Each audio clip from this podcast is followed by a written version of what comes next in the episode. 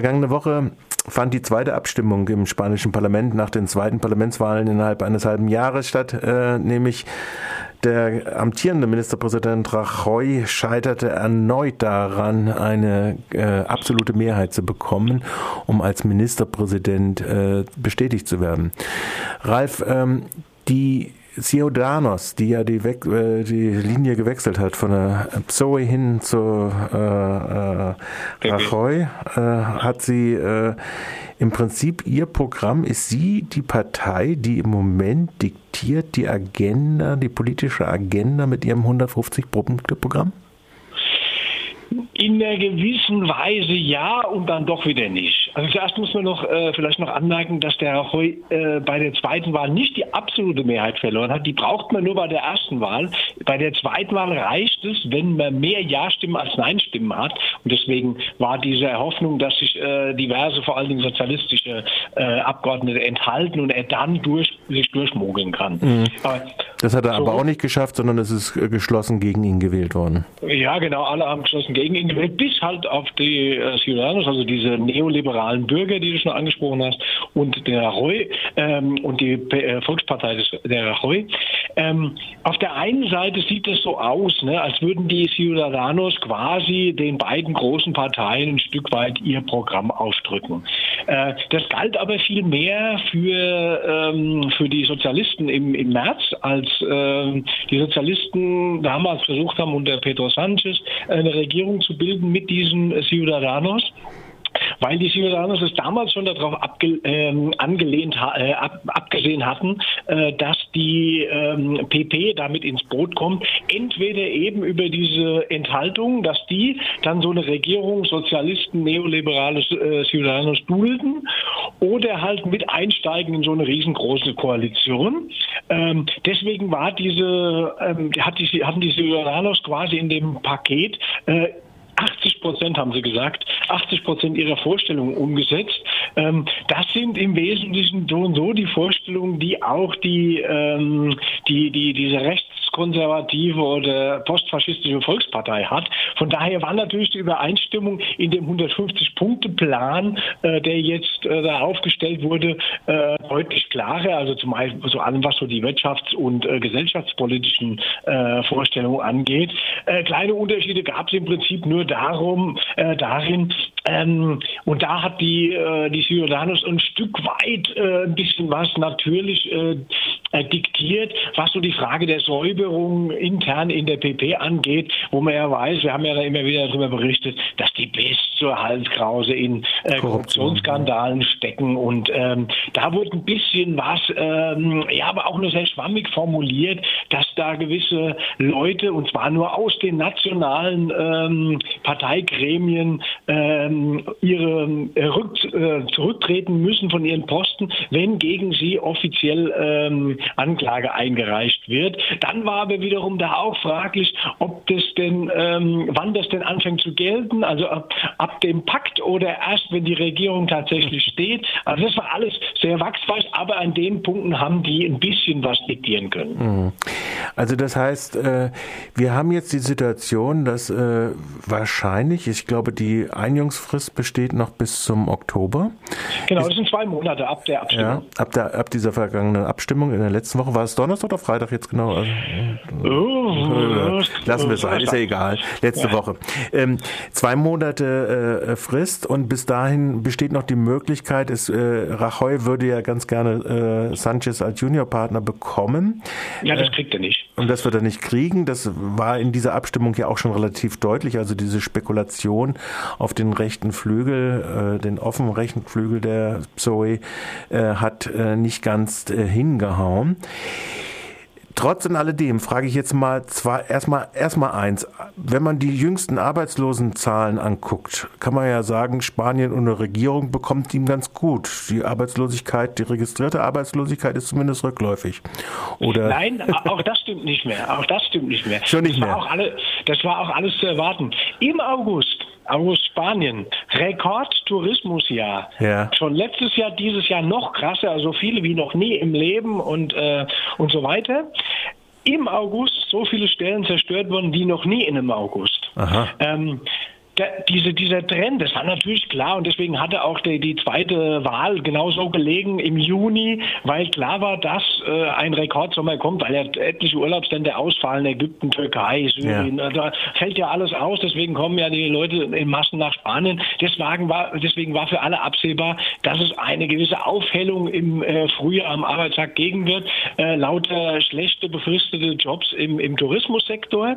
Ähm, und im August äh, wenn dann zusätzlich äh, die äh, viele Zeitarbeitsverträge auslaufen, aber keine neuen Leute mehr in, ähm, in der Tourismusindustrie angestellt werden, äh, gab es auf einmal einen massiven Rückgang und zwar hat die Sozialversicherung 120.000 Stellen verloren. Mhm. Ähm, das ist jetzt völlig klar, dass das jetzt weitergehen wird. Im September werden da in der, im Tourismusbereich, im Gaststätten, äh, Hotelbereich, wird es massive äh, Rückgänge geben, weil die, äh, weil die Stellen auslaufen oder die Leute rausgeschmissen werden. Ähm, und damit wird die Arbeitslosigkeit auch wieder steigen. Das war nur so ein, äh, das war nur so ein Strohfeuer und das sollte natürlich auch genutzt werden. Ähm, von daher kann man da nicht sagen, dass jetzt irgendwie die, äh, die Situation da irgend, irgendwem nutzt. Bestenfalls nutzt die äh, Herbstsituation wieder, wieder den Linken. Und dazu kommt noch, dass natürlich diese zwei Wahlgänge, die es bisher gab, äh, die Regierung Rajoy dazu genötigt hatten, massive Ausgaben Ausgaben zu fahren. Also sie haben dann ähm, seit dem letzten Jahr äh, massiv in Infrastruktur wieder investiert, die Bauindustrie angeschoben. Äh, allerdings hat ja Brüssel sehr ähm, klar gesagt, also dass die Defizitgrenze doch mal irgendwann eingehalten werden muss. Äh, die waren im letzten Jahr wegen dieser Ausgaben als Wahlgeschenke äh, bei 5,2, sollten eigentlich auf 3 Prozent sein. Und jetzt mussten sie eine Haushaltssperre verkünden. Ähm, das heißt, auch in diesem Bereich wird es massive Einbrüche in, in, in der Beschäftigung Beschäftigung geben. Es wird ihnen auch nicht zugutekommen. Ähm, wird eher dann wieder äh, vielleicht einer Linken äh, zugutekommen, weshalb man auch davon ausgehen kann, äh, dass nicht alle wirklich so ganz interessiert daran sind, auch der Rajoy nicht, dass es wirklich einen dritten Wahlgang gibt im äh, Dezember. Mhm. Nun ist wie gesagt, meine Informationen waren, ich glaube, es waren die Juli-Daten, glaube ich, nochmal, wo. Hey, das sind jetzt die neuen August-Daten, die ich dir jetzt gerade. Äh, da, da, da, schien das nämlich so, dass es äh, so ging. Gut, dass du das korrigiert hast. Also die wirtschaftliche Lage ist nicht sich am Verbessern. Äh, Im Prinzip ist sogar äh, das Deficit Spending führt nicht zu sicheren Jobs, sondern führt nur zu einer Erhöhung der Neuverschuldung. Hat genau. geführt, hat nur dazu geführt. Ähm, also insofern ähm, ist die Frage jetzt ja nun wirklich zu stellen. Also es, er hat sich ein Vier-Parteien-System etabliert. Wir haben jetzt nicht geredet über Podemos. Aber, und das zeigte schon die letzten Wahlen, die Frage ist ja, wird tatsächlich überhaupt noch, sei es PSOE oder Podemos, wahrgenommen als als politische Kräfte, die in der Lage sind, die Situation für die Masse der Bevölkerung zu verbessern. Das ist ja die nächste große Frage. Wenn wir jetzt mal so, ich habe mir jetzt gerade mal die Wahlergebnisse bei uns angeguckt, da sind ja praktisch aus dem sogenannten in Anführungszeichen Reformlager die Grünen abgestraft worden, die Linke abgestraft worden, die Piraten abgestraft worden. Die haben die massiven Verluste in, bei den Wahlen äh, äh eingefahren. Das heißt, das hängt zusammen mit etwas wie, äh, dass äh, den politischen Kräften nicht mehr zugetraut wird, dass das, wofür sie ursprünglich mal angetreten sind, äh, dass sie das auch äh, irgendwie realisieren werden. Und wenn man die Rahmenbedingungen sich anguckt, äh, wo eine äh, linkere oder eine reformorientiertere Politik, sind die in Spanien dann nun wirklich nicht besser geworden, sondern eher schlechter dann.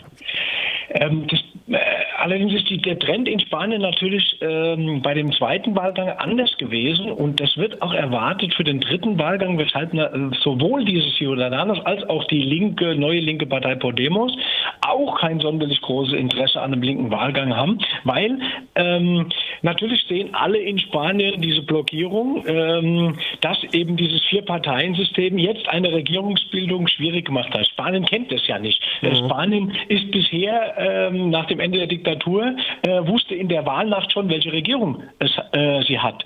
Jetzt gibt es eine neue Situation, neun Monaten keine Regierung und das schafft bei vielen Leuten schon eine gewisse Unsicherheit. Deswegen gab es auch bei den, ähm, bei den Wahlen im Juni beim zweiten Wahlgang eine, sagen wir mal, äh, rückläufige Tendenz, dass nämlich die PP wieder zugenommen hat und anteilig auch die PSOE wieder zugenommen hat. Und das ging in beiden Fällen zu Ungunsten der beiden neuen Parteien, weil sich dann viele Wähler und Wählerinnen äh, dann schon wieder ein Stück weit rück, ähm, zurückorientieren in der Hoffnung, dass ihre Partei äh, durchkommt und dann auch eine Regierung bilden kann. Und das erwarten natürlich bei, diese beiden Parteien auch, dass es im dritten Wahlgang bei ihnen dann möglicherweise nochmal äh, weiter bergab geht. Mhm. Äh, bei Podemos hatte man ja genau das Umgekehrte erwartet, äh, weil es ja auch den Zusammenschluss dann gab mit der Vereinten Linken, dass die es schaffen, die PSOE zu überflügeln. Das ist nicht passiert und deswegen geht jetzt auch Podemos ähm, sehr zurückhaltend in diese ganzen äh, Vorgänge. Also äh, bei der nach der ersten Wahl hat ja Podemos sehr große Ansprüche gestellt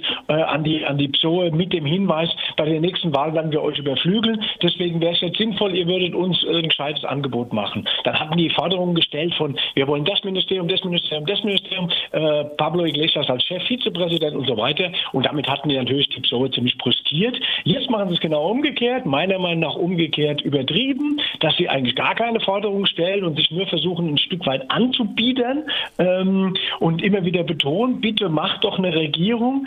Ähm, und der Sanchez nutzt das jetzt, und das wird nämlich jetzt kommen, die nächste Woche, äh, beziehungsweise die nächsten Wochen. Wahrscheinlich äh, so richtig geht es erst los, wenn, die, wenn der nächste große Test läuft, die baskischen Wahlen und die galizischen Wahlen am 25. September. Mhm. Ähm, und danach wird der, ähm, der Sanchez versuchen, eine Neuauflage seines Bündnisses mit, mit äh, Ciudadanos in der Hoffnung, dass Podemos so unter Druck ist, ähm, dass sie äh, dieses Bündnis äh, unterstützen durch Enthaltung. Oder, das wäre noch die zweite Variante, dass Sanchez probiert, Bündnis mit Podemos in der Hoffnung, dass äh, Ciudadanos ähm, das stützt, dass es irgendwie eine Regierung gibt. Und in die Richtung werden die Argumentationen laufen. Da weiß man im Moment noch nicht so richtig, ähm, wohin die Reise gehen wird, aber das wird zumindest mal der, äh, der Versuch sein, den Santos äh, starten wird. Mhm. Also wir müssen abwarten, die baskischen und galizischen Regionalwahlen, um zu gucken, ob es überhaupt sich lohnen wird, äh, aus der Sicht jetzt der Zoe so ein Unterfangen zu machen. Sehe ich das richtig jetzt? Habe ich das richtig Ja, das ist schon, das ist schon sehr, sehr richtig. Man, ja. äh, man, wird daran dann sehen, weil dann entscheidet sich natürlich auch im Baskenland zum Beispiel, ähm, wie die baskisch-nationalistische äh, Partei abschneidet, die ja der letzte Hoffnungsträger immer für die ähm, für das Bündnis PP äh, also Rajoy Ciudadanos war, weil mit, den, mit, mit deren sechs äh, Stimmen im Parlament wären die da durchgekommen. Wenn jetzt sich im Baskenland, was sich abzeichnet, eine klare Links ähm, Linkspositionierung ergibt. Äh, bei den letzten Wahlen waren das schon so, also bei den ähm, ähm, spanischen Parlamentswahlen, da wird natürlich immer ein bisschen anders gewählt als jetzt äh, bei den Regionalwahlen. Da war Podemos stärkste Kraft vor der PNV. Äh, wenn die wirklich vor den baskischen Sozialisten, äh, vor den baskischen Nationalisten, den Christdemokraten liegen würden und gemeinsam dann zum, mit der mit der traditionellen äh, Linksnationalisten, also von Bildu, eine Regierung stellen könnten, dann ist natürlich auch die PNV ein Stück weit unter Druck äh, und könnte sagen, naja, in dem Fall ähm, bauen wir vielleicht äh, doch an der rechten äh, Regierung, stützen so eine Rechtsregierung in Spanien, um hier äh, von links nicht zu weit unter Druck zu kommen auf allen Ebenen. Mhm. Also das, das, das bleibt dann noch abzuwarten. Auf jeden Fall wird sich daran an diesen Wahlen alles klären. Bis dahin will keiner mehr irgendwelche Schritte tun, weil natürlich sehr viel davon von abhängt. Also die Ciudadanos wollen zum ersten Mal hier im Baskenland überhaupt irgendwie äh, ins Parlament. Ähm, in, in Galicien hofft der heute drauf, dass er seine äh, absolute Mehrheit verteidigen kann. gelingt ihm das nicht, wird natürlich auch der Druck auf ihn größer, äh, da wirklich abzutreten. Das ist seine Heimatregion. Ähm, danach wird alles in Bewegung kommen. Okay, sagt Ralf Streck, unser Korrespondent für die Einordnung der Situation in Spanien und der politischen Wahlbewegungen dort.